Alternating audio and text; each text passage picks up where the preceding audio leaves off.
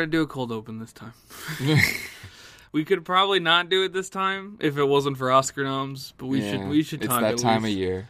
It is that time Later of year. than usual. but Yes, That time of year this year. yeah, because of gas leak year. Right. It's a little bit later, but yeah, I think we we kind of talked about it in terms of like the biggest snubs for you, which I would agree would be all the one night Miami ones. Yeah, I mean, it, it got some attention, which I appreciate. Yeah. You know, I was a little worried it could get like totally shut out, Mhm. but you know, it would have been nice to see it, uh, see Regina King get a director nom, hundred percent. and the movie itself get a Best Picture nom. Um, Mm-hmm. And it's it's also hard to represent four actors sharing very similar amounts of screen Yes. Mm-hmm. time and weight. Um, You know, in a pool like that, so it's like I understand, but like we could have gotten two of them at least up there, probably. It, We it- got one. We got it probably Le- would have uh, been Leslie Odom Jr. Yeah, it would have probably been Ben King's Kingsley Ben-Adir. yeah, Kingsley Ben-Adir. That's yeah, right, as Malcolm and X. Leslie Odom. And I felt like it makes sense that it's Leslie Odom because he was he seems like he has been the front runner in terms of nominations acting yeah, wise. Yeah. Because um, Well, and he's got the kind of the two pronged assault in that movie. He's an actor. He's also doing a really great musical impression of Sam Cooke. Yeah. In addition to a good acting performance. Yeah, and, and he's you know Aaron Burr from Hamilton. so right, he's- right. he's good. Everybody already loves him. Yeah, everybody loves him, uh, which is hilarious because at the same time he's also in Sia's music. Oh yeah. uh, which I don't think he got a Razzie for, thankfully. but it's funny that like at the same time at the Golden Globes when he was nominated for One Night, uh, music was nominated for like Yeah. uh, was a best musical comedy musical. Yeah. Speaking Which of is- speaking of Razzie nominations, Glenn Close got nominated for Best Actor and a Razzie for Worst Actor Yes, she in the did. same year. We'll see if she can she can win either or both. If she wins the Oscar, that is going to be one of the most green booky decisions. Oh yeah, it's a Green Book pick. because no no no other category has hillbilly elegy in there. Yeah, so it's, it's, arguably wor- much worse than a Green Book pick. Um, Uh, it is because like the one time they could have given her an Oscar went to Olivia Colman for Yeah. the for the favorite. And while I heard Glenn Close was phenomenal in that film that year, the name escapes me, but I can see it in my mind's eye. It was the same year that the favorite had come out. uh, uh, yeah, yeah, but like it was one of those films where like no one really saw it in terms of like mainstream. Like that was like one of those films where it's like, what is this film? yeah, But like apparently any critics who saw it loved it in terms of like her performance. And then this one just feels like they're putting it in there because it's like we're sorry you didn't win last time. yeah, and it's like you don't need to give her the don't give it to her for Mama. Yeah. Don't do that. You could have literally nominated her for 101 Dalmatians from 20 years ago, and I would have been like, that's still better than her hillbilly, Right, right. hillbilly elegy. yeah. Uh, yeah, Regina King not getting a director nod was truly just not okay. Yeah. That that being uh, said, um, I had it pointed out to me earlier. Um, I was on the the Film Yaps video discussion of the the Oscar noms. Oh, uh, nice. which went up Monday. Um, and you can hear us talk more there. But Christopher Lloyd of the Film Yap pointed out that uh, uh, Emerald Fennell, Mm-hmm. the director of Promising Young Woman, is the first woman director uh, to get nominated for Best Director in her debut. Oh, Um, nice. So if, if Regina King had done that, we would have gotten two and one. two- that would have been cool. Um, so it's but- like at least you know yeah, there is that, which and she deserves that. Emerald Fennell, oh for sure. definitely deserves All the promising young woman love was surprising. Yeah, In all honesty, reading through it and being like, "Oh, thank God Minari's not in foreign language." Oh, that yeah. was where I was like, "Good, good I feel for like that they film." knew they were in hot water with that one. so- Yeah, yeah, and it's like why it's it's produced by an American company. Yes, there is Korean in it, but it is made. It is an American film, Yeah. through and through. And that's someone who's only seen the trailer, but it's pretty clear in the trailer it is a coming of age America story. Yeah, And it's like it's silly to put it in foreign language like the Golden Globes did, and I'm glad they didn't. yeah. Well, and the other the other flub that has been widely talked about is the uh, both actors from Judas and the Black Messiah being nominated for Best Supporting Actor, both Lakeith Stanfield and uh, Daniel Kaluuya. It's such a weird. It's like one of them has to be Yeah. the lead.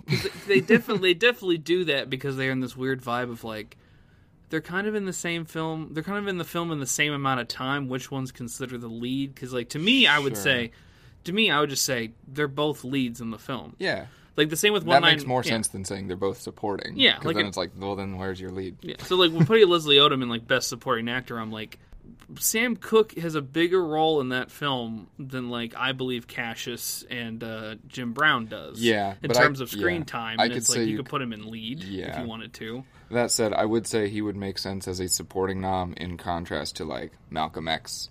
Uh, Kingsley Ben-Adir Yeah. Mm-hmm. is like a lead nom, but Yeah. of course he didn't get nominated, so it's like okay, well, I mean, it was it was. I think the only category that I think is the funniest category because it's like, oh, that's right. This is a year, or 2020 was the year with very little effects heavy films. Oh. Is best visual effects. yeah, yeah, yeah. because it's films that I went like, no one expected Love and Monsters to be nominated. I I've heard it's a fun movie, but Yeah. no one. I I bet if you asked Michael Rooker, do you think this will get a nomination for the Oscars? Yeah. He'd probably laugh. Right. He'd be like, "What are you talking about?" There's no way they're gonna. It's that, and it's like, oh my just one of god, Mulan. Yeah. Mulan is the funniest one. where Yeah, it's that's like just awful. you just had to have a Disney pick, and you picked the one to. that has really rough visual effects. That Phoenix does not look real in any scene. Yeah. I can't. Did did Sonic get nominated? no, It did not. If That- it did- that's like the meme outrage. I think probably. if it did, I would have loved it if it won. would have been the funniest thing. But yeah, no, it is. I mean, I just read it and I was like, oh, oh, oh, oh, oh. I mean, it's one of those things. it's- overall fairly, you know, a decent yeah. spread and not super surprising in a lot of ways, Mm-hmm. but you know, a few gems in there and a few disappointing snubs. A fairly fairly average year for the Yeah. Academy. I feel like there's too much love for Trial of Chicago Seven. oh, absolutely. I mean, I, I mean, to, to preface that, I like the Trial of Chicago Seven, but I also think it's the weakest Sorkin film we've gotten. Yeah, I enjoyed it, but it was definitely just like it does Yeah. not belong here with these It- other films. It belongs in the '90s. Yeah. it's how it, it feels like written wise. It feels like it's writing in a weird, like it feels like because there are a lot of people. It kind of reminded me of like how people responded to Kathryn Bigelow's Detroit, Mm-hmm. where it was like, I don't think I think this is a little too late in terms of like what you're trying to talk Yeah. about. And watching this, it's like, no, this is the type of film that I feel like is a little too late on what it's trying to do. Yeah.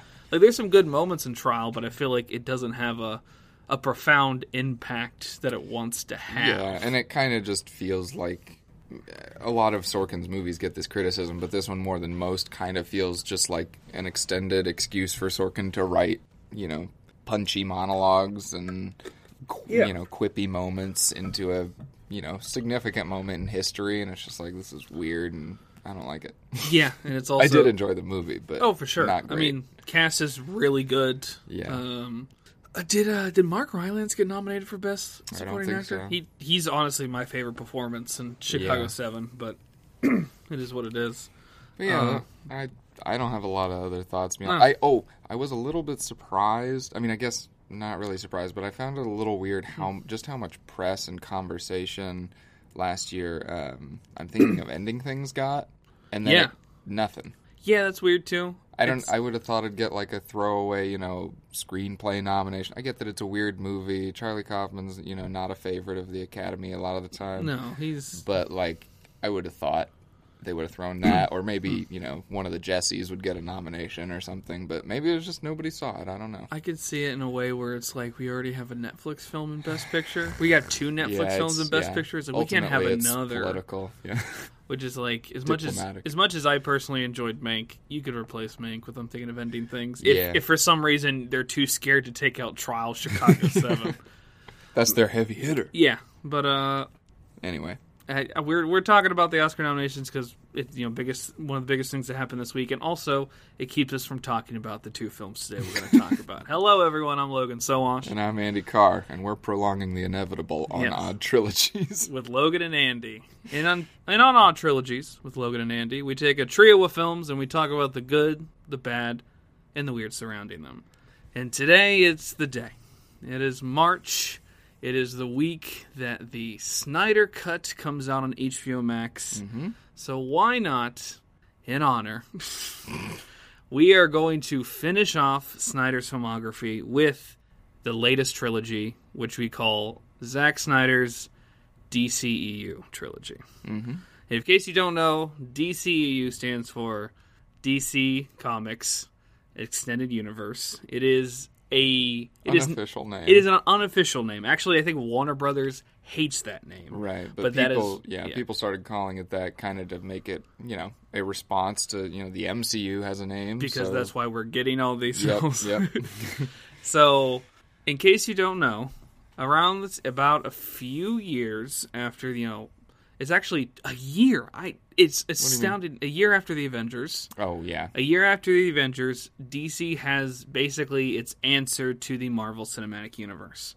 Avengers is like it's is it the fifth or sixth film in the MCU? I'm trying to get my count would right have in my been head. six. One, two, three, four, five. I think it no, have five, five, yeah, because yeah, Yes, and it's like, and with that, you know, it comes out. It's a heavy hitter of a movie. You know, people are falling in love with that cinematic universe, and that film starts a wave, similar to when the last Harry Potter film was split into two films, and that started a wave. It starts a wave in the industry that leads to, in the very next year, the start of DC's answer to that, which is what we're going to be talking about today. We are going to be talking about the first two Snyder films that are in the DC Extended Universe, and that is 2013's Man of Steel and 2016's Batman v Superman Dawn of Justice Ultimate Edition. yep, Because at this point in time, we are now in a place where, especially as a society, which we will see in Zack which Snyder's we do soci- live in. we live in a society, according to uh, Laird's, uh, Leto's Joker. Yeah, Uh, we live in a society that just loves director's cuts and loves using that. Especially studios love using that to get a little bit more extra money out of it. And knowing Snyder, Snyder wanting hours and hours long films that he can just make then have no restrictions. We're going to be talking about the extended edition or the ultimate cut. and also kind of in the spirit of you know the Snyder cut of Justice League, Of course. because you know if we're going to be talking about Snyder's Justice League, Mm-hmm. then let's talk about his quote unquote perfect vision for the other films too. So including the ultimate cut or ultimate edition of BVS. So yes, Zack Snyder is to DC what producer Kevin Feige is to the Marvel Cinematic Universe, and it is astounding to see that in terms of the beginning of the DC Extended Universe with Man of Steel. Now, to preface this, this is I think if I do my math correctly. This is about six to seven years after the last Superman film we got, which is Bryan Singer's Superman Returns Yeah, which is a film that is um if you told someone that it is a response and an homage to Richard Donner's Superman, I think most people would go, "Yeah, no shit." um, that is a film that I personally would say isn't awful, but it is un uh, like obnoxiously boring at times, Yeah. which sucks because they have a great Superman. They have before we knew Me Too was a good Lex Luthor and had a a decent premise, and it just kind of fell flat for people. Yeah, it kind of failed to make a splash culturally. Yeah. I think a lot of people, especially in the Mm-hmm. the world we live in of you know cinematic universes and Yeah. massive franchises, it just kind of felt like a wet fart, just like Yeah. a random Superman movie out of nowhere that's not really tied to anything. Yeah, it's it's it's supposed to way, be yeah. kind of tied to the, the Donner universe, but not really. Right. And it's like at the same time, it showed from that point forward that studios just don't really know what to do with Superman. Yeah. and it comes down to when it when it gets closer to the MCU is gaining attention. DC thought it'd be a great idea to start off their cinematic universe with a Superman film, which I believe initially was Warner Brothers asking Nolan to do that after he was done with Dark Yeah. Knight, and Nolan said no because he just he is doing three Batman films. Almost, con- not even back to back. He is doing three Batman films with I think two films in between. Yeah. So it's like so it's like 'cause it's Batman Begins, Prestige, Dark Knight, uh, Inception, and then Dark Knight Rises. And so it's like he's doing these films, and he's like, I just want to do my own thing. You've I've done my good graces. You know I can get people to the seats. I don't want to do another superhero film. He's just not interested. yeah. So Nolan decides, I know a guy that I think would be good for the job, and this is true. Nolan asked specifically for Zack Snyder Yeah. and this is hot, hot off the heels, I believe, of Watchmen. He's probably in production That of Sucker had Punch. To be it. Yeah, Watchmen had to be the one. Yeah, he's probably in production for Sucker Punch as this deal is happening. And two years after Sucker Punch comes out, Snyder's intro to the DC Extended Universe comes out, and it is a wild, extremely bizarre Superman film through and through. I don't know if I could say that this film is awful, but if I say it's good, I kind of get shivers because I think of all the weird shit that's in this Yeah, film. I, I definitely. it's fine. He he has made worse movies. He has. The DC franchise Oh. has produced worse movies. Sucker Punch is immediate right before this, and Um, that's worse. It's definitely this. not. I don't think a terrible movie. I think No. there is an argument out there that is it is a terrible portrayal of Superman. Uh, Yes, a, a- which we will something I might yeah. subscribe to myself. hundred Um, percent. but I think really it's just it's it's a mess is kind of what it is. Mm-hmm. It's it's a movie that's confused and at odds with itself. Yeah, it's it. It very much feels like, and this is we're going to talk about this in Batman v Superman as well because it has the same vibe too. It just has the vibe that whoever is writing the script, or, or it also could just be Snyder directing. Whoever has the main feel and vibe overall of how the film is supposed to go, it just feels like no one is interested to tell a good Superman story or do the character Yeah, it's, justice. It's kind of there. It there's an air to this movie of like a fear of doing a classic Superman. Yeah. Because oh, the world's moved past that. Oh, Superman's boring. Oh, we Which is- can't we can't do Superman the normal way. We gotta we gotta pervert him. it's a way. just so weird to hear that too because it's like we're now at a point too where it's like those the donner films are dated 100% it's it is what it is they they were made in the 70s and 80s it happens Right. but at the same time that first richard donner superman is still considered to a lot of people one of the best superhero films of all time because even with its dated tech even with some silly ideas Yeah. in the first film, it does Superman so well and gets the appeal of that character in that era. And in all honesty, that that appeal hasn't really changed that much in 40 plus years. Yeah. It just doesn't seem like people are interested to give it the time it needs or the development. It's just so I weird. think it's just one of those things where you know you you have a relatively square character like Mm-hmm. Superman, a kind of a Boy Scout of sorts. You know, a guy who is almost always optimistic or at least exudes optimism. Um, and you know, people see that as it's easy to see that as an overly simplistic character or a one note character Yeah. or a you know boring been there done that character so like i kind of get the need or the compulsion to do something different but i don't think you have to sacrifice what makes the character unique or what makes the character iconic yeah. in order to tell a different kind of story with that character especially when you're trying to build the foundation for a franchise For sure. it's like why are we getting experimental with superman if we're trying to lay the groundwork for like the quintessential dc franchise Yeah. 'Cause I think what's so crazy is with the Marvel Cinematic Universe, which, in case you haven't known yet, we both love. The what? The Marvel oh, Cinematic Oh, Universe. yeah. We both love it. We don't think it's perfect at all, but we really enjoy what they're doing in those films. And I think the films get it right where the superheroes in those films are not gods, they're not monsters. They're at their best, they're flawed people. Yeah. And that's what makes them so interesting. Is they're flawed people just like us. They just so happen to throw a shield in a cool way Right. or have a billion dollars to make a suit.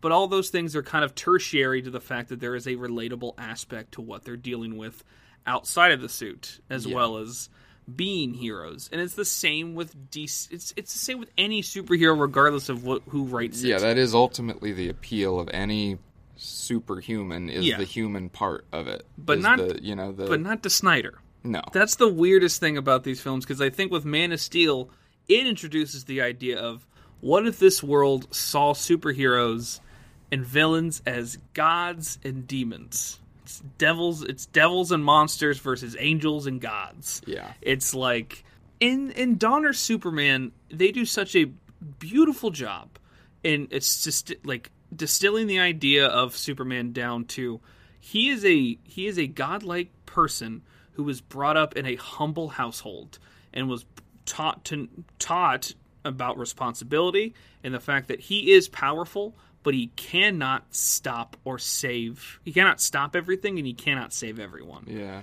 And that is such a crucial thing to know as a person, especially with Superman, where it's like, even though he knows that he is going to fail at times, he still gets up and goes for it every time. and that's what's so important Yeah. about that character. But then you get to Man of Steel, and Man of Steel constantly instills into this into Superman that not only is he a alien, he is a god. And it's Yeah. scary because you don't want people because people are going to hate you because you're a god, but also they'll worship you because you're a god. So you gotta you gotta not do things. You gotta hold back, and it's really okay. I mean, you can yeah. do that. It- yeah, well, it's the, the the kind of the mythological scope and nature of these characters is something that DC has always the comics have always leaned into a lot Yeah. more so than like Marvel or any of the other uh, comic publishers who are more focused on the human side. DC has kind of always emphasized these people's I don't want to say status, but you know their their level of power and responsibility above that of their fellow man and Oh, the- yeah, for the- sure. what things they're capable of. And I think you know to a certain degree I admire a movie that really wants to not only showcase that but kind of ask questions about it and ask, you know, challenge this idea of like, oh, are these really gods among us and if so, are is that a good thing? Mm-hmm. But it just it, something gets lost in the sauce when Snyder tackles that Yeah. subject because it's like he's just trying to fuse every possible bit of symbolism or allegory in there, even if it doesn't work with the actual content that's playing out on screen or it doesn't work with a different piece of symbolism that he's shoving in elsewhere. And so it's just this he's constantly trying to create meaning in a really superficial way um, by Yeah. by kind of intertextually referring to other things like the Bible or you know Mm-hmm. uh, mythological imagery and that sort of thing. And it's just focus on the story you're trying to tell, yeah. and then worry about maybe how it parallels to something else. Oh, for sure. I mean, it's it's it's just very weird with this film that the two biggest things that get symbolized and have metaphors and imagery of constantly are Christ and 9/11. Are two of the biggest are the biggest things because every time Superman almost has a time to be Superman, they shove in some Christ imagery, which I'm not saying Superman and Christ imagery can't go hand in hand. No. It's very obvious. It's been done before, but it can also be done subtly, which it isn't in this film. Right. He literally at one point goes from a spaceship into space and he puts his arms out like Jesus on the cross, and it's like really weird. And it's like there's also a shot in a church where Jesus is behind him in a stained glass window the entire time, and it's it is the most blatant thing. it's the most blatant symbolism I've He's seen. He's literally saying, uh, he's like he has a line of basically, well, maybe I should sacrifice myself to save everyone, and in the Yeah. background you see stained glass Jesus. Like, okay. and, and then you're like, this can't get any more obnoxious until they transition into the attack on Metropolis, where you just get a lot of odd 9/11 imagery Yeah, put together with supposed to be very fun action sequence stuff. Yeah, it, it Like, becomes. This is kind of what I'm getting at when I say it's very much at odds with itself. Because Yes. it, it wants to be a fun superhero action movie with all sorts of punching and explosions, but it also thinks or it pretends that it wants to be something more challenging and scary about the implications of Mm-hmm. these heroes and these godlike beings. But then it's like, at the end of the day, these guys are punching each other through buildings and killing millions of people Yeah. is he Jesus? Or is Jesus a monster? Is that what you're trying to say? No, he's- or No, he's modern Jesus did Je- 9/11? I don't know.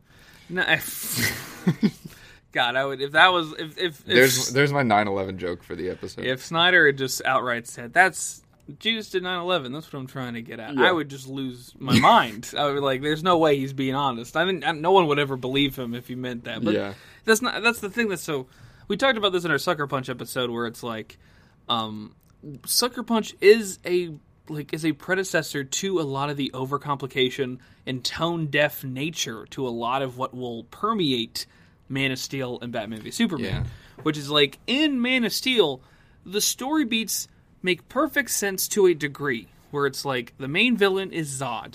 Zod is a general who is completely into war and trying to make sure Krypton is safe and fine. And then Krypton explodes. So what does he do? If he has any chance to bring Krypton back, he will literally destroy Earth to bring it back.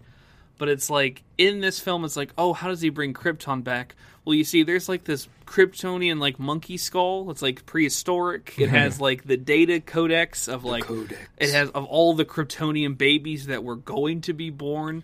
But Russell Crowe, who plays Kal El, Superman's dad, or no, Jor-El. Jor-El, thank you, Jor-El. Kal El's Superman, uh, puts the codex into Superman. So Superman is basically all of Krypton. In case you needed more of that beat over the head, like he is the last savior of Krypton Yeah. type shit. And it's this, and it's like you didn't have to do all of this.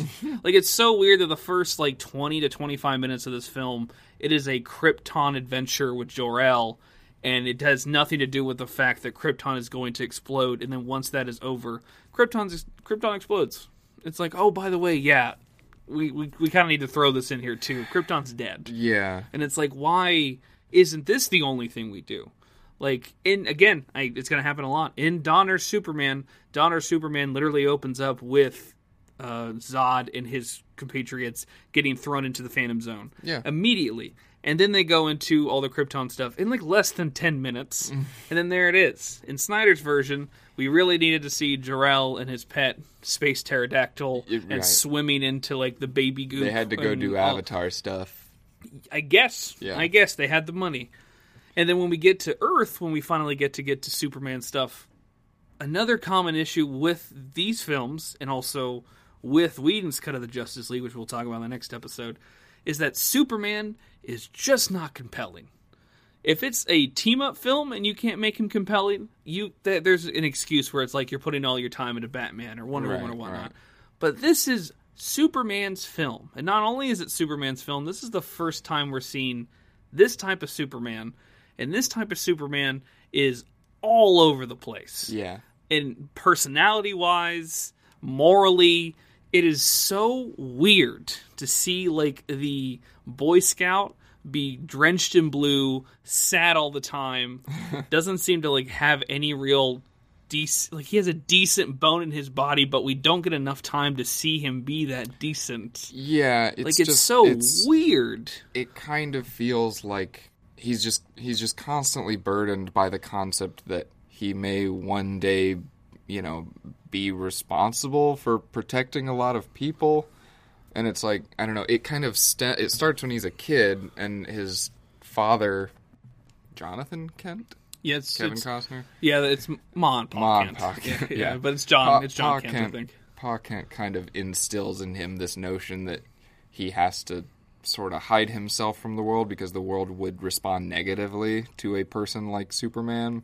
which which is another issue with this film is that there are issue there are ideas like that that I think are good ideas It's, that it is could an be interesting executed. concept, yeah, but, but, they then it's then then 30 years of or you know 15 20 years of Superman's life goes by and he hasn't progressed in that line of thinking at all or he hasn't he hasn't done No. anything about it. He one second he's 15 and he saves his friends from drowning in a school bus and his dad tells him maybe you shouldn't have done that cuz now Yeah. people are going to hate you.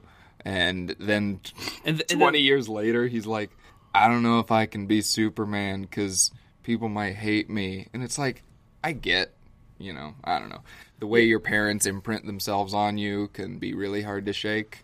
But, Yeah, but as what- a character yeah, and what's so and weird as too Superman, it's just not interesting Yeah. to watch. What's so weird though too is like after that scene that is you know titular everyone constantly makes fun of where it's like Pa Kent's like yeah maybe you should have let him die to save Yeah. yourself I don't know like it's well I think that scene is like I was like, as a as a random dude from Kansas who has a alien for a son, I can understand. Like, I can empathize with the idea of like, I have no idea, like what you're supposed to do. I just don't want you to get hurt. Sure, yeah. But then immediately after that, we have a scene in the barn where he sees his pod, where he tells him that he's an alien, and he basically tells him, uh, like basically contradicts what he says prior where it's like at one point in your life you're gonna have to show yourself and you're gonna do great things it's like you're telling this teenager not to show himself but don't worry you'll know when you're supposed to show yourself Right, like you're not yeah. really you're giving him mixed messages Yeah. and so there's a moment pa kent's death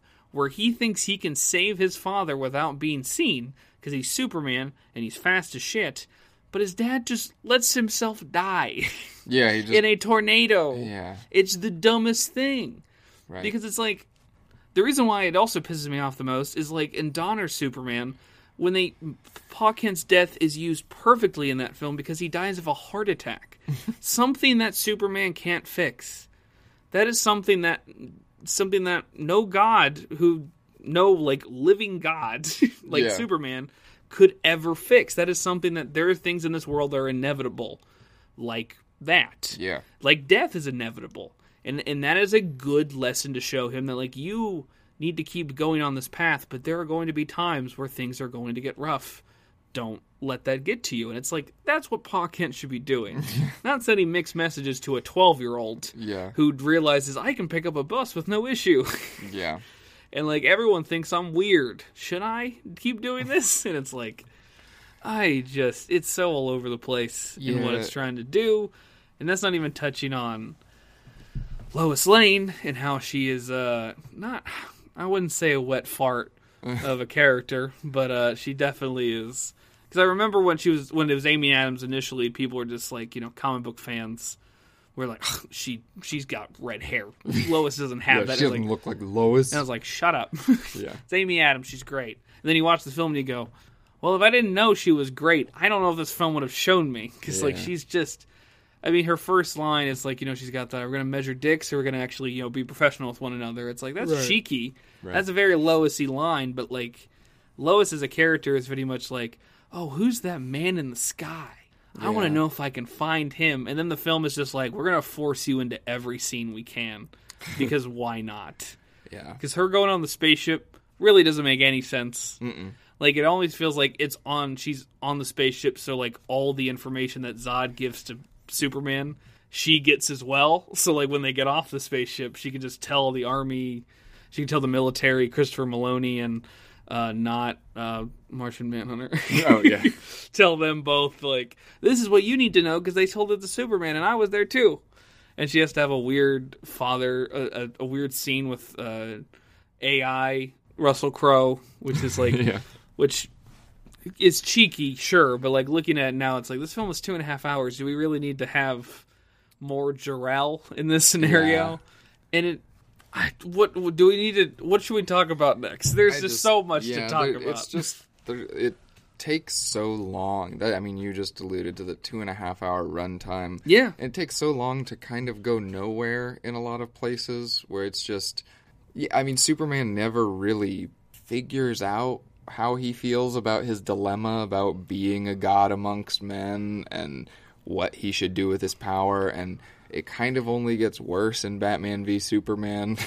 Um, yeah. There's there's one big def- there's two big defining moments at the end of the film where Clark destroys the Codex, basically, where he's like, and it's a scene where it has a lot of mixed messages, but I feel like it makes perfect, it makes sense enough where it's like Krypton had its chance, it wasn't going to get any better, and using this method and killing Earth just to run it into run another Krypton into the ground is not going to do anything. Right. Earth needs to have its chance. Mm-hmm.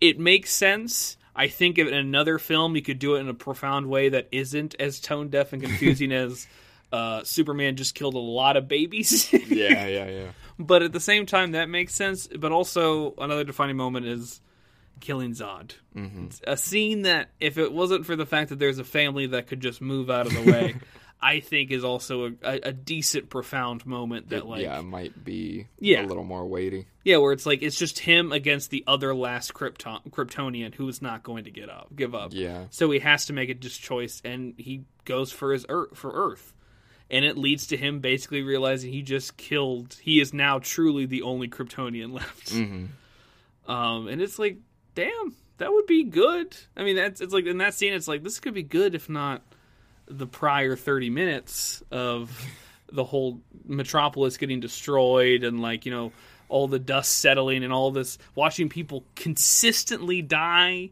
and then Yeah. when that all that happens we get like a, a cheeky moment of lois Mm. and superman at ground zero Yeah, they're literally just like- standing in the flattened ashes of the center of Metropolis. you know they say it gets worse after the first kiss yeah, it's like you're in a dead zone lady why are you saying something so cheeky yeah. Everyone who was in this mile radius is vaporized. Yeah, I'm pretty sure the first Superman uh, fight scene is an hour and 15 minutes in. It's the Smallville scene. Yeah, But we it takes about an hour to get to an actual like ba- basically the first hour of the film is just setup basically where it's just like you see what happens on Krypton, you see what Clark's been up to for the last, you know, he's been around I think 33 years. I think they say his, his age is 33 cuz isn't that Jesus' Mm-hmm. Yep, yep. age? He's Yeah, same 'cause- age Jesus was because you died. you went Jesus' age is like oh god. yeah, you're right.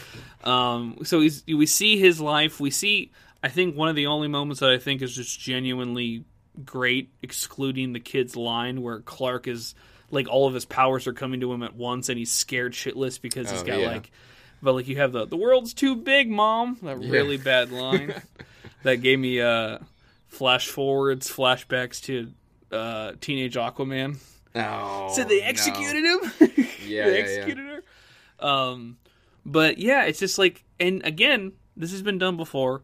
Raimi's first Spider-Man film. It's a tight two hours. First hour is basically origin story. Second hour is like the actual plot of like Spider-Man versus Green Goblin. Yeah, this is all the that current conflict. Yeah, and then a Man of Steel, you, you get that, but it's just in a worse way because it's just the editing's so weird in terms of what scenes are shown when. Because we still get flashback stuff, I think, even an hour in, and it doesn't make any sense while we're why we're seeing we're still seeing like Teen Clark deal with all this. Yeah. Well, and the other thing is when when Zod shows up for the second half of the movie to kind of bring in the you know the main conflict. Mm-hmm. Superman hasn't really made any progress on his internal conflict up to that point. No. He's just stalled out for an hour of the movie. He got a new and suit. then yeah, he got a new He, suit. he got a nice suit. And he learned how to fly. stands for hope. Yeah, That's what that crest it's stands not for. Not an S. Not an S. but yeah um and yeah i mean for me probably the most i don't know the most i guess offensive part of the movie is like all the 9-11 imagery juxtaposed against the kind of lack of acknowledgement of damage that superman does it's just weird to purposefully draw those parallels and then mm-hmm. act like it's not important because you have to make, Yeah. you have to make your superhero fight happen. Well, it's actually I think it's less that they don't treat it important and more like they they downplay it, which That's is what weird. I mean. Yeah, Where I mean, where it's like it is an important part of the second film in Batman v Right, Superman, but we don't but, get like- there in this movie. yeah, but yeah, and but even in then, it just feels like they still are not talking about it because you feel like if you watch this film and you're like, oh my god, Superman is creating not entirely on his own, but he is inadvertently causing a lot of damage that is reminiscent of 9/11, and you would think. If that's the case, uh, the the consensus in Metropolis would be Superman bad. But then you watch Batman v Superman and you don't get that. It's hilariously kind of like an inverse of what the MCU does, where it's like when Avengers happens, the Battle of New York, it's treated in like a, it still sucks, but like the Avengers stopped most of the casualties. They've Yeah. saved the day. Everyone loves the Avengers. And then it's in Civil War, they try to like enhance it and intensify it, saying, no, that was bad. Sokovia was even worse. And it's like, okay, I get what you're trying to do now but at least they're they're actually trying in a sense where it's like Yeah. I can kind of see there was a you're from. defense of Yeah. the heroes in that Yeah, and even then it's like, but even then, like they even give you like statistics and numbers in terms Yeah, of how many die and how many casualties. They kind of like, softball it, so it's easier to stay on the superheroes side. and, and it's and it's like yeah, but like it was aliens. yeah, it was aliens. It was the government. It was, It an, was it was an alien army. It was Nazis in the government. like, of course, it's going to shit like that's going to happen. yeah. Yeah, Ultron is entirely on Tony, but that's another thing. Right, right. But like in Man of Steel, it's like when Clark, when Superman stops the World Engine, I believe is what it's called, in the Indian Ocean, and also they stop it in Metropolis from. Uh, isn't it like it's basically just like recultivating the environment to be for uh, Kryptonians? Yeah, yeah. Um, Terraforming. yeah, you terraforming. There's the word I was looking for. And when they do that, the battle's over until Zod basically wants to have one more fight.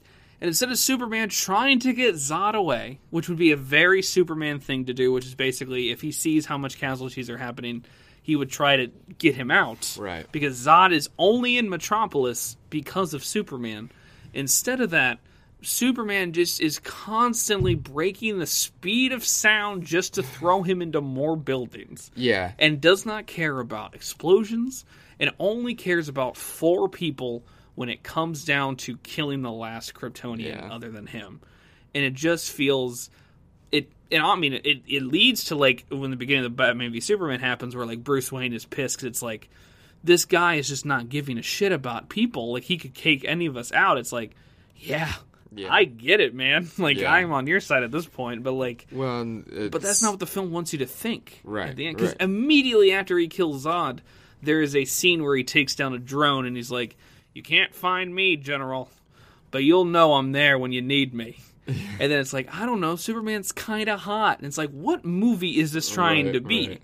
Because you just gave me 9/11 Part Two 10 minutes ago, Yeah. and now you're making cheeky jokes about hot Henry Cavill is, which he is, but that's not why we're here right now. and then it just like ends on a wet fart of a note where it's like that's another thing too that's very weird about this film is like I'm a big I'm a big supporter of while Iron Man and Tony Stark are obviously the same person because Tony Stark is Iron Man, there are vastly different personalities in terms of like you know with Cap and Right, Steve right, and like right. or p- better yet Peter Parker and Spider Man. Mm-hmm. It happens the same with the DC characters. Bruce Wayne and Batman vastly different from one another, and there's a reason for that. Clark Kent and Superman are the same exact way. And in Man of Steel, you barely know anything about Superman. You know very less about Clark. Like Clark as a character, when you see him at the end, look at Lois, it's like, how does everyone just not know you're Superman? Yeah, he's you've got been, the exact same energy. Yeah, you've you've you've. He was like, yeah, you can put your glasses on all you want. Like you're just Yeah, like at least it's not. It's not like Christopher Reeve's version where he was like he took on the persona of a dork. Yeah, or Brandon Routh in Superman Yeah, Returns. He yeah. does the same thing. Yeah. where it's like they kind of scruff his hair a little bit. He's like, uh, uh He hey, acts like an idiot. hey, He- Lois, I, I, I don't know if you're doing anything later this week. It's like they actually try, but in but He's in both, literally just Superman with glasses yeah, on. in Man of Steel. it's if Zack is like, eh, it's stupid. Why does he pretend? Yeah. it's like it's comics, Zack. That's why you Yeah, do well, it. Zack doesn't like comics. He's he's, he's He made- does. he's made that very He likes he likes two comics Oh, in yeah, particular. yeah. And that's why we're going right into the next one because there's a lot to talk about with this one. when we talk about the two comics he does like, we know for sure that he loves Frank Miller's Dark Knight Returns. Yeah. One of the most just overrated Batman comics. It is a great comic. I actually really enjoy Yeah, Batman Returns, but it is a comic that has been referenced and almost done to death in elements at times Yeah. to the point where it's like we're at a moment where it's like there's so many good Batman comics. You don't have to keep doing the one where Right. Batman's old and has a gun. but what Snyder does the first time he gets to have Batman and play with him in the sandbox, he makes him older and gives him a gun. Yeah. And then the other one, which I assume he puts it in there because he thought if we just do this comic to a degree, it'll be profound. It isn't. The Death of Superman. These two comics are the biggest the, the biggest influences to the second Superman film and the first Batman film in this universe. the second time we see Superman, his big storyline is basically leading up to death of Superman by the end of it. And the first time we see Batman in this film, he is a crotchety old man who's been doing this for at least a decade. Yeah. Maybe twenty years. Yeah, and it's like, okay. I get it. You can do cheeky things like the whole Robin outfit has the uh, Joker spray paint on it, where it's Yeah. like, oh, you're alluding to death in the family. Or you can talk about like, uh, I think there's a one point they talk about wind up penguins, penguin bombs, and stuff like that. So they Right. talk about other villains that are in the universe, like trying to be cheeky and be like, see, this is world building, right? At the same time, it just feels like it it just doesn't feel like the characters. Yeah. And it, and it's weird to say because again, Batman it is that is a version of Batman, but it's a version of Batman that is like a is not the mainline version of Batman. It is it is like a I think some people have said it best, and I think these are a lot of people who enjoy these films in a way that it's not like unequivocally these are genius Kino Right. type shit. Um, it's a lot of these people go like these kind of feel like Elseworlds type stories Yeah. to me Yeah. where it's like this isn't what I see Batman. This is not how I see Superman, but this is a different take, a Yeah. unique take, and I kind of vibe with it. And it's like cool. Yeah. I can understand that, except that both Warner Brothers and both Snyder do not market these films or do not talk about these films as if they are side stories or alternate reality versions. Well, and also it's perfectly, you know, it's all well and good to say, you know, this isn't your mama's Superman and Batman. This is a different version of those characters, but Yeah. those that different version of the character should be compelling in their own right. And that's kind of where Snyder runs into trouble in most of his movies is he, he wants to put this dark and heavy spin on things and make everybody miserable, but he doesn't really have that much to say about it no. and the characters' motivations and reasons for being the way they are, as miserable as they are, is incredibly shallow and undeveloped, and it doesn't go anywhere.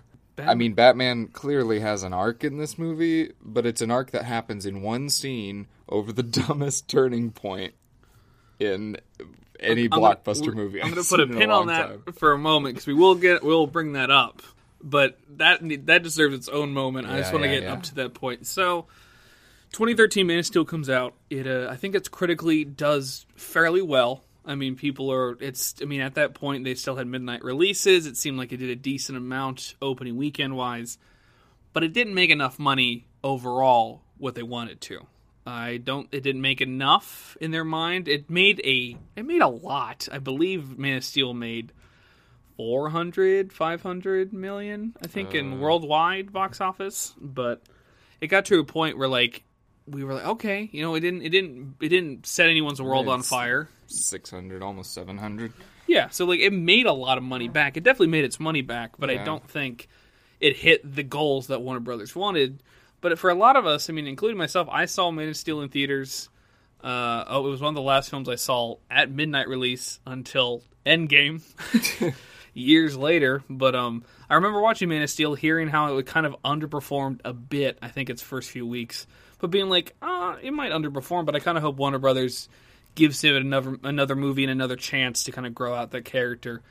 And then about two about two years after that, you know, Comic Con happens in 2015, and we get, I believe, an announcement as well as first footage of the true Man of Steel sequel, which is a team up film, a versus film, uh, if you will, which is Batman v Superman: Dawn of Justice, and we see the shot of Batman in the bat armor turning on the bat signal and seeing a angry Superman looking at him, and people lost their minds. You know, comic book fans went ape shit. They were just Yeah. like, "Oh my god, we are getting Ben Affleck." Batfleck was the thing that kept happening a lot of the time. Uh, then it was rumors were coming out that uh, we were getting Diana Prince, obviously Wonder Woman. When then we saw a trailer where you see Wonder Woman, they weren't even trying to hide it. Yeah. We're getting DC's big three in a film, which has never happened. It's wild. I mean, I mean, to a degree, it's like it is kind of wild that it's 2016 when this film comes out. and We've never had a film that has Batman, Superman, and Wonder Woman. But cool, you know that happens. And then we start to see more. We start to see who the main villain is in the film. Yeah. We start to see who the big bad muscle is in the film, who doesn't show up until the very end. And we start to go, well, this doesn't look great now, but they've got to have learned from Man of Steel, right? Andy, did they learn from Man of Steel when it came to Batman v Superman? Absolutely not. Um, I will clarify too that with the Ultimate Edition, it is 30 extra minutes. So the release, I believe, of the of the theatrical cut of Batman v Superman, it's a little over two and a half hours. So it's almost as it's a bit longer than Man of Steel, and then the Ultimate Edition is three hours and two minutes. And Andy, even with that extra half hour, did they learn from Man of Steel. No, no, and I I had never seen the the Ultimate Edition before watching it for this. I had only seen the theatrical edition, and really, what a waste of thirty minutes. I felt like like I didn't feel like the movie really was all that much better put together for having that extra time. There's a couple logical things in the plot that are better explained. Um, so that that's kind of remedied, but those are ultimately, at least with me, plot logic issues are like the bottom of my complaints with any movie. Yeah. Um, yeah, the same issues are all here with with characters' arcs being muddled and and stagnant, and the thematic takeaway of the movie being also very confused, and Snyder having too much to say and nothing all, nothing to say all at once. so much of that. It's Just it's a lot yeah, of that. In that way, it's honestly worse than Man of Steel. I would say. It is it is a watchable dumpster fire. it is just a astounding mess through and through. That is a it is a smorgasbord of Snyder ideas that's similar to Man of Steel, but turned up to eleven. Where it's like this is an idea that could make sense for Batman. This is an idea that could maybe make sense for Wonder Woman. An idea that makes sense for Superman, Lex Luthor, such and such. But then, like we said with Sucker Punch, same with Man of Steel, they overcomplicate things. It's tone deaf in places. In terms of like, you know, it's, I think in in this, it's the worst tone deaf wise for the big moments. Yeah. Which one in particular, the one that I pinned, we will talk about later.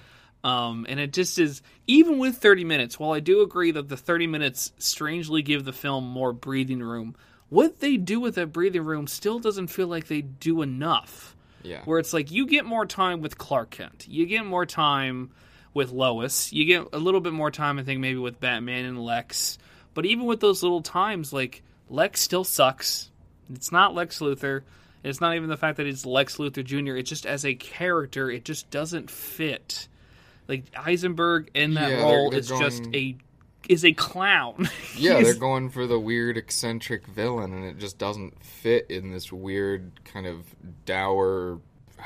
I a- hate to use the word, but like deconstruction of these mythological characters, and here he is, this kind of quippy, bizarre comedy relief villain, who's Mm-hmm. It- also incredibly pretentious. It almost feels like the the best the thing that Snyder loves the most about Lex Luthor is when he's in his green body armor suit and fights. yeah, because it's like Lex Lex is a killer and phenomenal villain in the DC universe because he knows how to fight Superman, and that is as a mental game. He constantly uses press and the com- and the public and the community and corruption in a way that he's like, if you do this to me, I will paint you in a light that you will probably never be able to get back from if you come at me.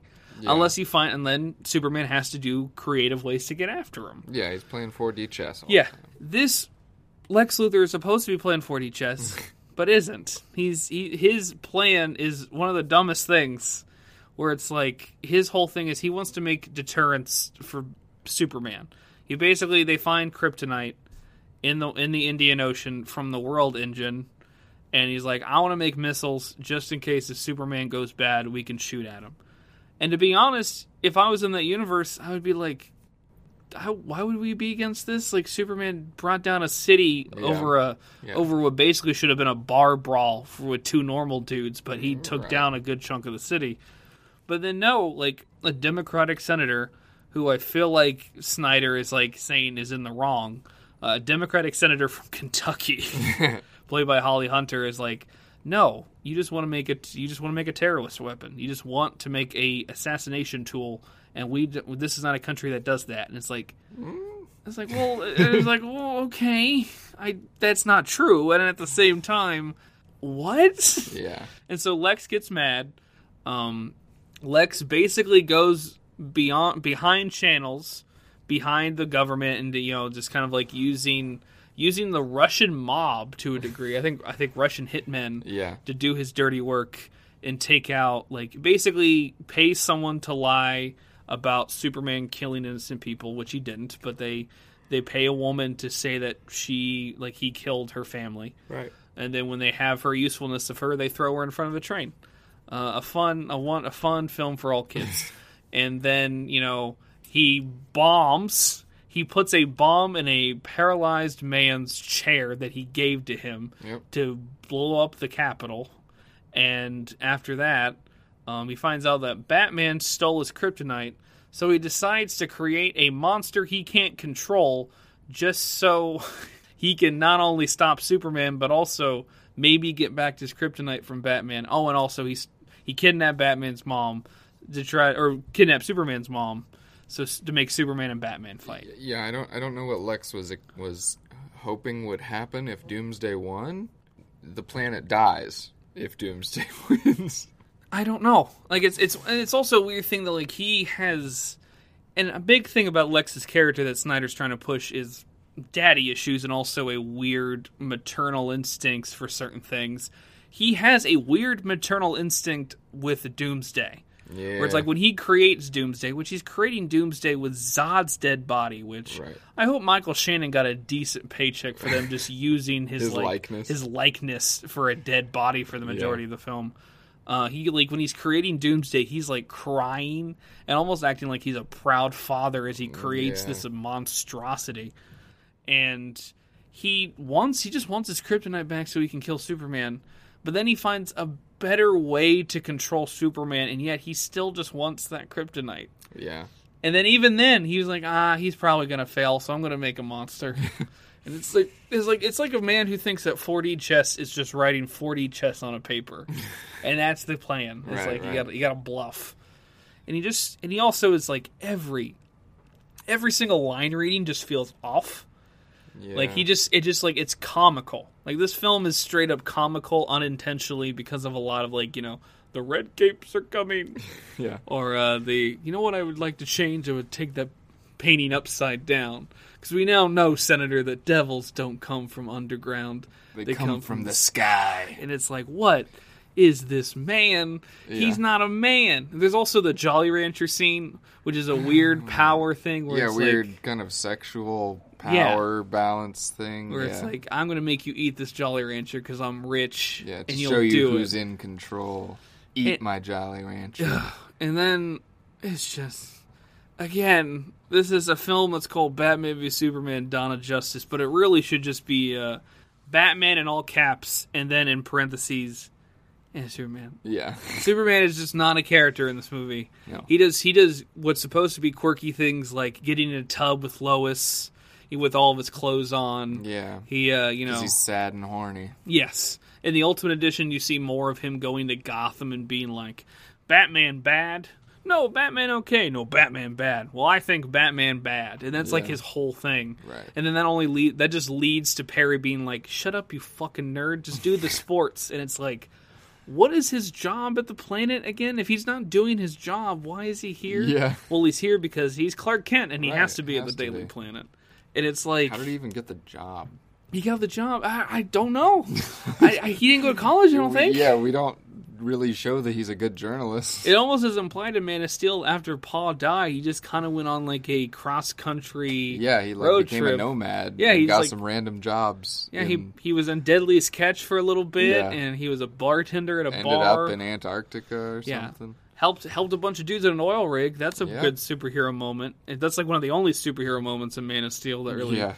resonates. But in, in Batman v Superman, he basically his big moment, his big superhero moment in the beginning is him taking out a terrorist by throwing him through like several walls, and it's like, am I supposed to feel like there was justice done? He is. He can yeah. burn his eyeballs out. And it's like he can actually stop the bullet before it hits Lois.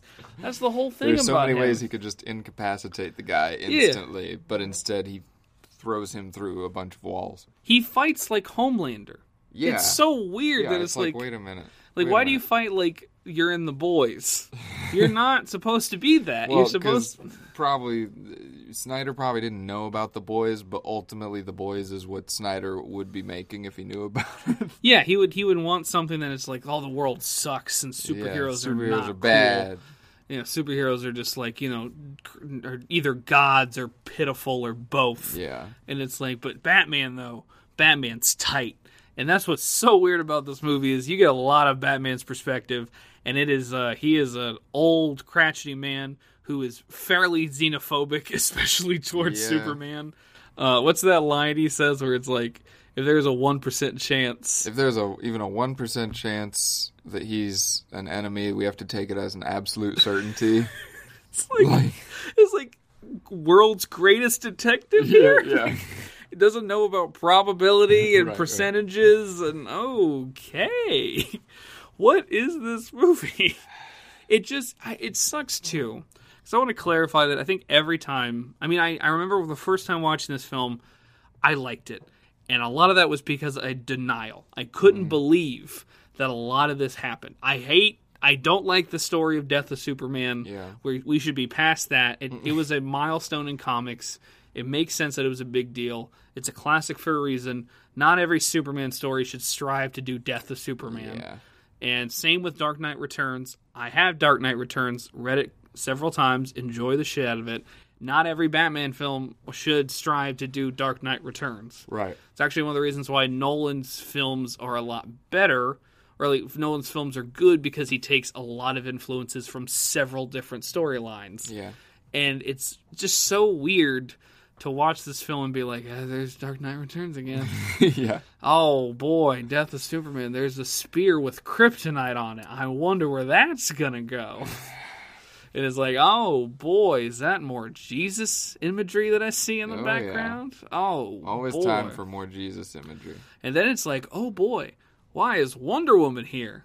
And then you go, oh, don't worry, you get a bunch of more cameos besides Wonder Woman in this film, and it's like, Yeah, you get an email full of trailers for upcoming superheroes. Wonder Woman's whole point in the film is just to get a picture from World War One that she doesn't want Lex Luthor to have. Right, right. And then when she gets the picture back, Bruce Wayne goes, By the way, boys share too. I got more than just your stuff. And then she just stays there. As and I think you said it best because there's a review of this film that is just gloriously shitting on it for nine minutes. But she basically gets a press kit of future DC films Yeah.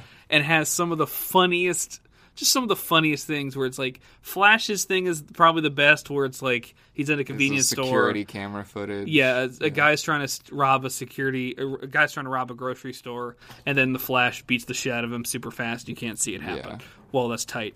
Uh, Aquaman's is fucking hilarious because he just is in a cave and has this trident, and he looks like he's going to poke a camera like he's a caveman. Yeah, he looks like a like when you yeah put a camera in like a gorilla pen, and they're like, oh, what's this? Or like the mirror. Have you ever Yeah. seen the videos of the Yeah. gorillas in front of a mirror and they don't Yeah. know what to do with it? It's He- like He's half civilized. He He's half civilized. human. Yeah, he's half human and it, it's like and then you get to cyborg who just like you just see you see cyborg him in the background. yeah you see him in pain you see them you see his father create him but you see him put his son through pain Yeah. and it's like the music isn't like foreboding or sad it's like oh my god here's the heroes here's the heroes it's so cool and it's like Well, no I'm pretty sure. Yeah, half of the half of that scene where she's looking through clips, it's playing the Wonder Woman theme, which is the yeah it's like it's like it's like it's like this the- rousing kind of battle.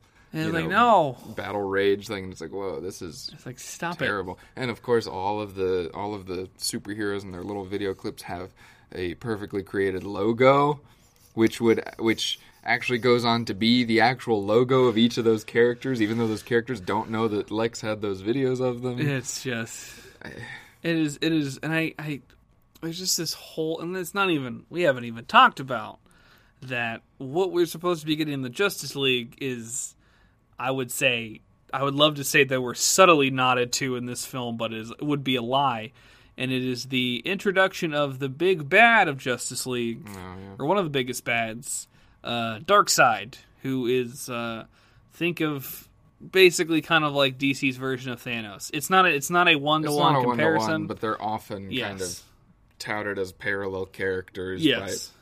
By, fans of either either company or both. I, I They're think both, you know, cosmic warlords of a sort. we. Um, it's safe to say that I don't think Snyder is going to have a hum- add a human element to Darkseid like Yeah. the Russos put into I Thanos. think it seems So like it's- Darkseid's just a big evil dude. He's a ruthless. He's basically a ruthless galactic dictator. Yeah. that is who lives on a hell planet basically.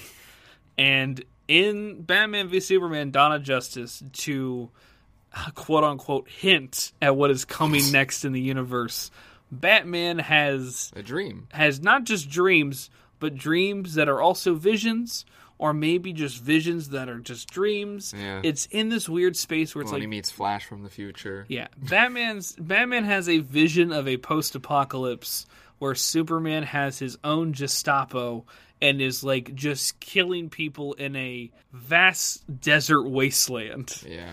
And then the second dream he has is a a flat is Flash coming back from the future telling him that Lois Lane is the key to everything.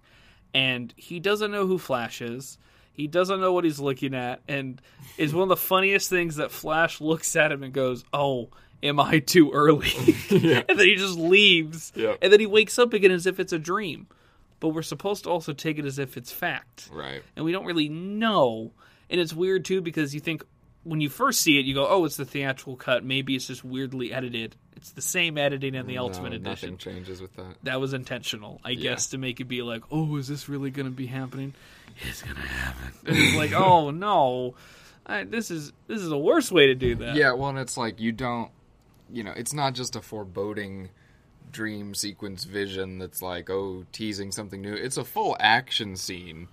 yeah, Like Batman gets in a big old fight, kills a bunch of Superman's cronies. It's like wow, it, it's it reminded me of Sucker Punch. Having now watched Sucker Punch, when I rewatched Batman v Superman, I was like, this was like any of the action scenes in Sucker Punch. They're killing a bunch of people, a bunch of choreography. It's super complex and badass, I guess. But I don't understand why it's It- happening. I don't understand why this is an extended sequence. It doesn't mean anything. it's not emotionally resonant. It doesn't do anything for you because you know it's it's dream. totally and it's because it's totally out of context. Yeah. this Batman in his vision is not the Batman in the rest of the movie. Yeah. Which is now like- it's, it's hilarious now because we know in the Snyder cut we're getting more of this shit. Yeah, But at the time when we saw this, we were like, okay, nightmare is what they're calling. yeah, it. nightmare, with a K, Yeah. because you know, funny. And it's like, okay, like when you see this scene initially, you go, oh, this is probably just like. It's just a. This is Batman in his fucking xenophobic, crashity state, believing this is the worst case scenario. Right. But then you watch what now is the Justice League, like Zack Snyder's Justice League trailers, and it looks like they're taking that as like that's what's going to actually happen if Superman either dies or is bad. And it's like, okay. Well, then you should have done a better job in making us want to see more of that, or at least have it more be like, wow, like who is that? What is going on here? Like the film, like it just like he not only does he fight Superman's Gestapo, fucking parademons, Yeah. just evil demonic, Darkseid's evil demonic army just kind of comes down. They have like bug wings because of course they do, and they just start attacking. And it's like this is the first time we're seeing any of this. Mm-hmm. First time we're seeing parademons, anything about the nightmare possibility, and it just comes out of left field. It happens because Batman is bored by watching a loading screen, so he falls asleep. And when that happens, he wakes up and it's like, "What? Yeah. What the fuck are you talking about?" No, there's and then it just like and then it just cuts to Superman being sad. We're like, "Oh no, people just don't really like me. I wonder why. Why don't people see me as a savior?" And then like and then the next scene it's like Man, it sucks being people's savior. And it's like, Yeah. what are you trying to do with this Superman? Right. Superman is is a beacon of hope in a world that is full of just hard Danger reality. and yeah. Yeah, it's just hard reality. Like some people are just assholes and mean. People die. There's nothing you could do about it except Superman could. Yeah. And that's what makes it great. I mean, one of the best Superman moments that constantly gets recirculated is a scene where there is a woman who is about to jump off of a building and commit suicide, and Superman just shows up and says, "Don't do that, Joanne. Like your family really, family really loves you. Your your doctor was telling the truth. He was he was late."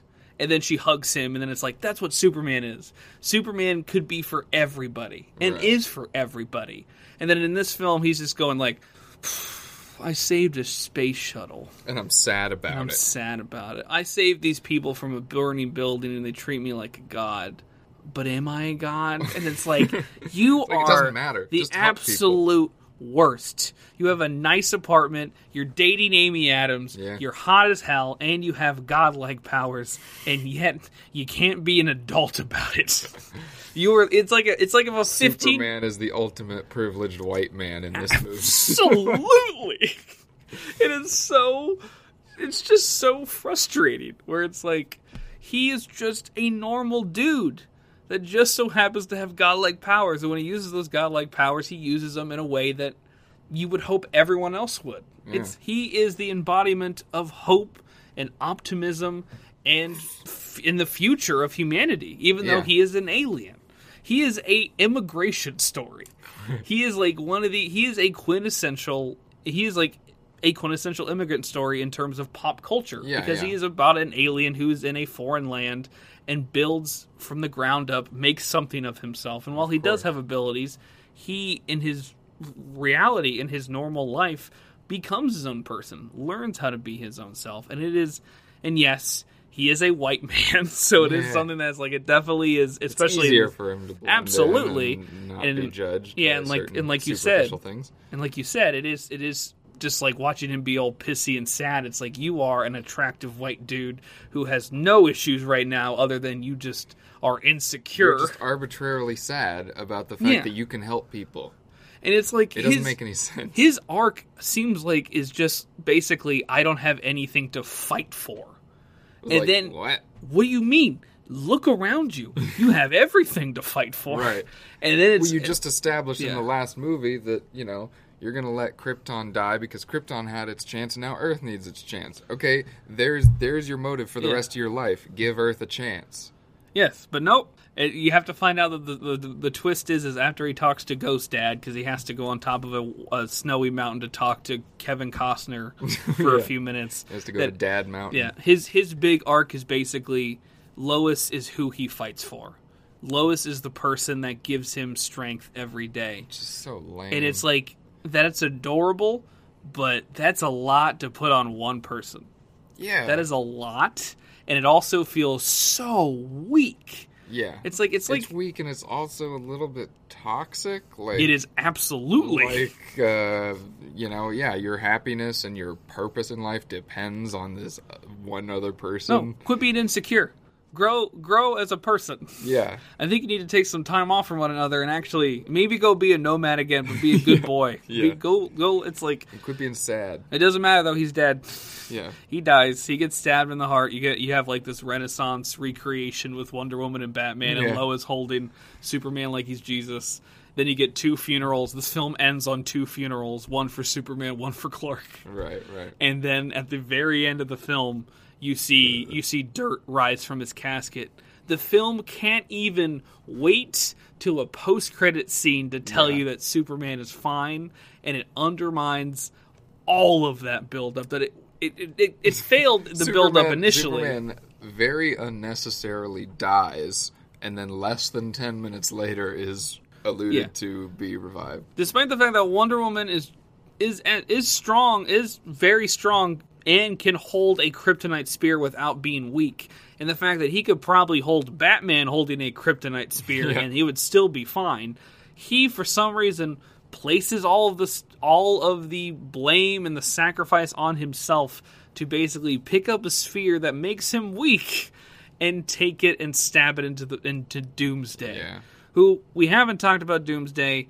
Doomsday looks like if you took a, a, a bunch of gray Play-Doh and you told a kid to make a Ninja Turtle in 10 seconds. Yeah, And that's what you get. He just looks like a he just looks just a gray stupid. blob. He is. Yeah. And then he gets a shit ton of like radio radiation thrown at him and then he grows spikes. yep. And then it's like I know why he does that in the comics, but like the film the film doesn't do anything to really explain They Like, do just- explain that s- the the, mili- Do they explain the military s nukes him. Yes. and then somehow they know immediately that because he survived the nuke, like you hear this military commander go, "Everything we throw at him, he gets more powerful. He's unkillable." He just adapts to everything, and it's like you don't actually see him really adapting to anything. It's just he's not.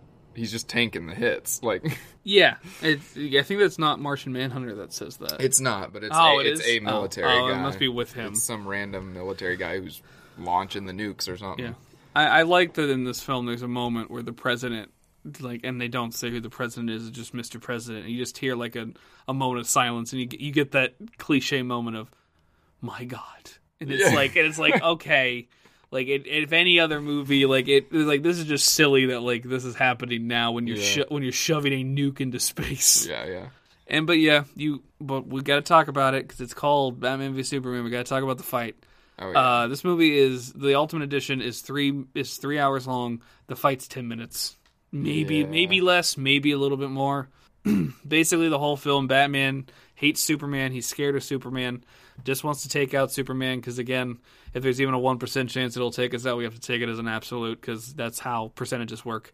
And so he basically goes to LexCorp, uh, basically destroys the shit out of LexCorp, which we don't see for some reason. yeah, it He- happens completely off screen. they decide to uh, tease a fight scene that we'll never get to see of him stealing kryptonite, and then he we have a wonderful uh, Ben Affleck is a beefcake muscle montage where he beats up on a tire and like you know gets Oh, super yeah. strong. He does CrossFit. He does CrossFit. Uh, he screams really loud. He's naked in the shower once because I guess we need to see that. And then he makes uh, he makes kryptonite gas, and he makes a kryptonite spear. Yep. And uh, if you're wondering, like, yeah, because most people go like Batman v Superman, like, how are they supposed to fight Superman? It would just kill him, and it's like that is true. Um, but just like they do in Dark Knight Returns, because we can't, you know, Snyder can't get enough because no one's ever done Dark Knight Returns Yeah. before. Uh, the way that it happens in the comic is they use different versions of Kryptonite in some way, shape, or form, like he does in this film, to weaken him Right. and then in just the silliest way possible it just becomes a slug brawl in an abandoned building Yeah. where it's just like and it's weird too because it's like in the film superman is basically told by lex like if you don't kill superman if you don't kill batman i'm going to kill your mom and so he's scared shitless he doesn't want his mom to die but he goes to batman and the most superman thing i think he's one of the only Yeah. superman things like he's ever done for yeah he's like help basically. He's like Bruce, which they've never talked about that they knew each other's secret identities. He goes, Bruce, listen, I need your help. They have my mom. And Bruce goes basically like, screw you, and then just starts just going at Yeah. him. And then like, you know, then after that, like after twice that It's he tries. childish. Yeah. And then after two times that he tries, even though Superman could literally take the entire fight just to say, please stop doing this, and he would still be fine. He just decides to go, all right, I'll fight too. And then it's just like cleaning house and does it's like okay now that you're kind of like throwing him on the ground if you just th- push your hand on his chest on the ground he can't move yeah. like why don't you just do that and talk to him no he just decides to be in a slug brawl too batman shoots gas at him and then it's just like it's like two, watching two gorillas fight in an abandoned building Yeah. and there's a funny moment where there's a there's a, a sink in a bathroom gets thrown over superman's head like it's a wrestling match Yep. There's Andy's favorite scene in the film where Batman ties Superman's leg to like a rope and then starts. No, he swinging. grapple. He uses grapple gun on him. He grapple guns him, and then there's this whole line about like his parents' death taught him that like you know life is meaningless and like all this shit, all this dark edgy shit you expect from Yeah. Batman. Grapples his leg and then does a Swings three, him around does a a 360 360. spin. And then, like, you know, the last second, he pulls out the spear. He's going to kill Superman. Yeah. Like kids, you know, fun film for kids. They're gonna kill Superman. Well, And then it- Superman wasn't much fun anyway, was he, kids? No. and then the scene that really is the i is the cherry on top of this stupid movie is what makes them become friends. Because again, you you go into this film and they even gotta if you, team up. Yeah, It's and- called of Justice. Yeah, I mean, even even if you know nothing about Batman and Superman, by their designs and by just legacy alone, you can go, well, these guys aren't enemies; they're friends. Yeah. They got to find some way to get them together, and the way they do that, I'm gonna let Andy explain this because he loves talking about this. Well, it's it's been broken down a thousand times by a 1000 Mm-hmm. other people, and it, you know, it's it's uh, they decide to take a fun little bit of comic book nerd fun factoid trivia that Batman and Superman have mothers with the same name, and decide to make that the the crux of Batman's dilemma and the turning point for his entire ideology about Superman. Batman's ready to kill Superman. Superman screams out, "Don't let him kill Martha. And Batman's like immediately triggered because his mom's name is Martha and she died. And he's like, Whoa, what? What do you mean don't let him kill Martha? Why'd you say that name? And we're all like, Yeah, Superman, why did you say your mom's first name out of nowhere? Yeah. and then and then Lois Lane shows up and screams at Batman, "It's his mother's name!" And then Batman realizes that Superman too has a mother, and he's therefore a good guy, and that's And that's then- how they team up. and then Batman's just best friends. Oh yeah, he's immediately he's he's not just like, oh okay, I get this guy now. It's I am this guy's biggest fan. It's it's, it's like it's I like am his best friend. it's like Batman looks at both Superman and Lois and is like, "I'll be your best man." And Yeah, it's like yeah, yeah. what you just They're like, you, can we have a minute? you were five seconds away from stabbing him, and now you're best friends. It's even funnier that like after the best action scene in the entire film, which is a Batman fight scene, which don't watch this movie, just watch the YouTube fight scene. Just look up, you know, Donna, you know, Batman v Superman, Batman fight scene. It's everyone's favorite scene because it's like at out of context, it is just fun. In context, it's a, it's fun in a dumb movie. And and after this whole fight scene where Batman is still killing people, he doesn't Oh, yeah. stop killing No, people. yeah, Superman does not inspire Yeah. Batman to become a better person. it just really. inspires him to kill people for Superman. Yeah, yeah, yeah. He he saves he saves Ma Kent He and saves says Martha. saves Martha, and he goes and he goes, "Don't worry, I'm a friend of your son's."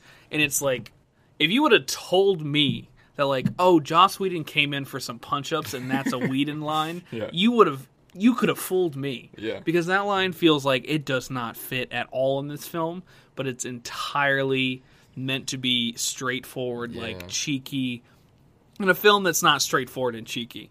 It is. This is a film where the first time Batman and Superman run at each other in costume, Batman, Superman stops Batman from stopping gangsters from taking kryptonite, and he basically tells Batman, "The next time you see the bat signal, don't go to it.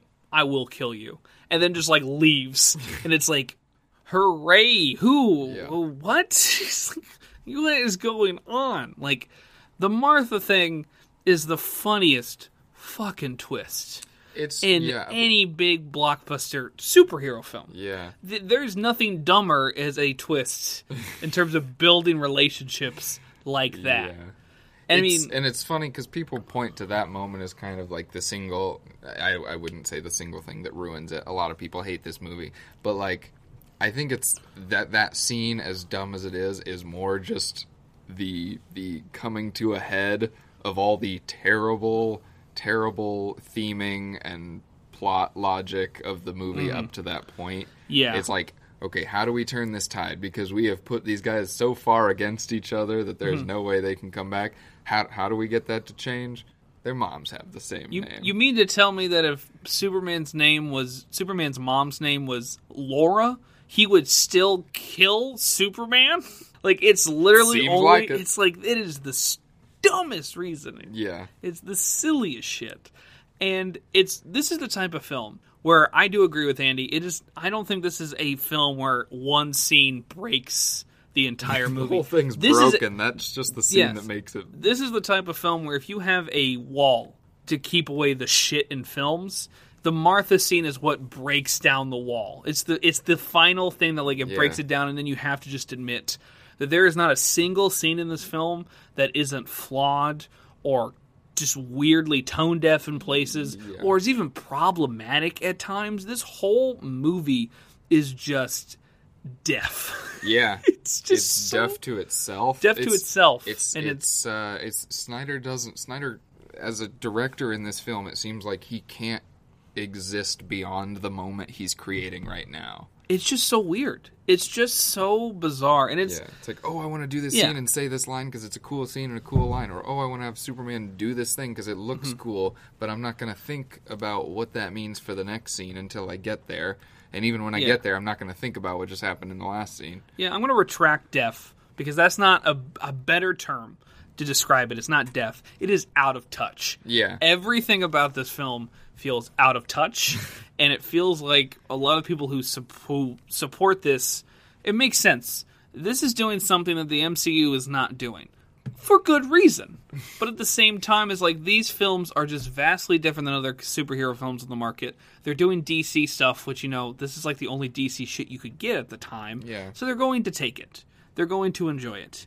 But at the same time, if you just dig even like a few inches into the ground of this of this like grave of a film, you're going to find so much rot, so much just gross, just like this shit just doesn't age. This movie is five years old. It hasn't gotten any better.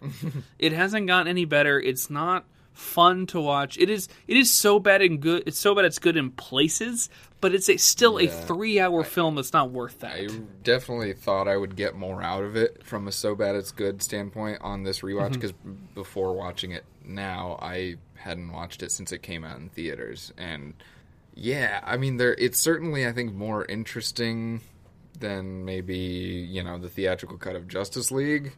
Um, to pick apart on a rewatch, but it's it's not a it's not a fun bad movie. It's a frustrating, boring, dour bad movie. I would I was going to say it's a depressing bad movie, but really the emotion doesn't land hard enough for it to ever be depressing. I want this movie to be good. Every time I watch the film, I hope I can find something new in it that I enjoy. And every time I've seen it, You find it's less. I, I go like, oh, I guess I understand why you needed this scene in the extended edition, but like there are other issues that should be addressed. Like there's there's a moment in the original cut where when the bombing happens at, at the Capitol building, people are like, "What is Superman involved in the bombing?" One of the dumbest ideas to ever be thrown out Oh, in a yeah. movie like this. But it's like in the ma- in the original cut, they don't explain how Superman doesn't know a bomb is happening. In the Ultimate Edition, they established that the chair that Scoot McNairy, great actor in a horrible role, been given very little to do, his chair was lined with lead. That is something that Superman cannot see through with his X-ray vision. Therefore, he could not see the bomb. Therefore, Lois knows that you know Superman being pouty and whining about letting all those people die is invalid. He did everything he could. He couldn't have seen that thing coming because Lex made sure that he couldn't see it coming. Yeah. But then you go, okay, I guess that explains that. But why does Lex know that? How does Lex know that he has X-ray vision? What is? Yeah. And then again, it just everything it tries to explain or dive deeper into, it either just doesn't do enough to really save anything from the original cut, or just adds more questions than answers. yeah. And that's why with this film, I mean, Man of Steel is flawed. Man of Steel is also a film that I don't feel like I'm not going to watch again in the next couple years. Yeah. Maybe if I have a friend who is curious, if my girlfriend is like, you know, for some reason I really just want to watch Man of Steel, I will sit down with her and I will watch it. And I will talk through with her the things I don't like about it. But with Batman v Superman Dawn of Justice, either cut of the film is not worth watching No. Even not in an ironic way in an unironic way, these films are just this film is just not good. Yeah. Either cut is not good, and there is better use of your time. Even though I don't love Aquaman, even though I don't love Shazam, even mm-hmm. though I don't think Wonder Woman, I think Wonder Woman eighty four is a mess of a film. Yeah. I think all three of those films are definitely worth your time more than this fucking film is. And that's why I'm so glad that we're done. We're done with those two films. And, Now tune we can move on we can. to Zack Snyder's magnum opus. That's right. Next week is an entire episode, an entire episode talking about the four-hour epic that is HBO Max's Zack Snyder's Justice League. so tune in on March 20th. We'll be talking about we'll be talking about the Whedon cut a little bit in the same kind of vein as Just talking about this. context Yes. of what the differences are and that yes. sort of thing. But we are going to finally talk about the whole reason we're doing this trilogy, the Snyder cut. Yep. So until then, I'm Logan Sowash. and I'm Andy Carr. Thank you so much for listening.